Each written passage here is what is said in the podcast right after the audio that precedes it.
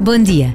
Santa Teresa de Ávila, uma carmelita que viveu no século XVI e fez a reforma da ordem carmelita, deixou muito clara a importância da palavra determinação.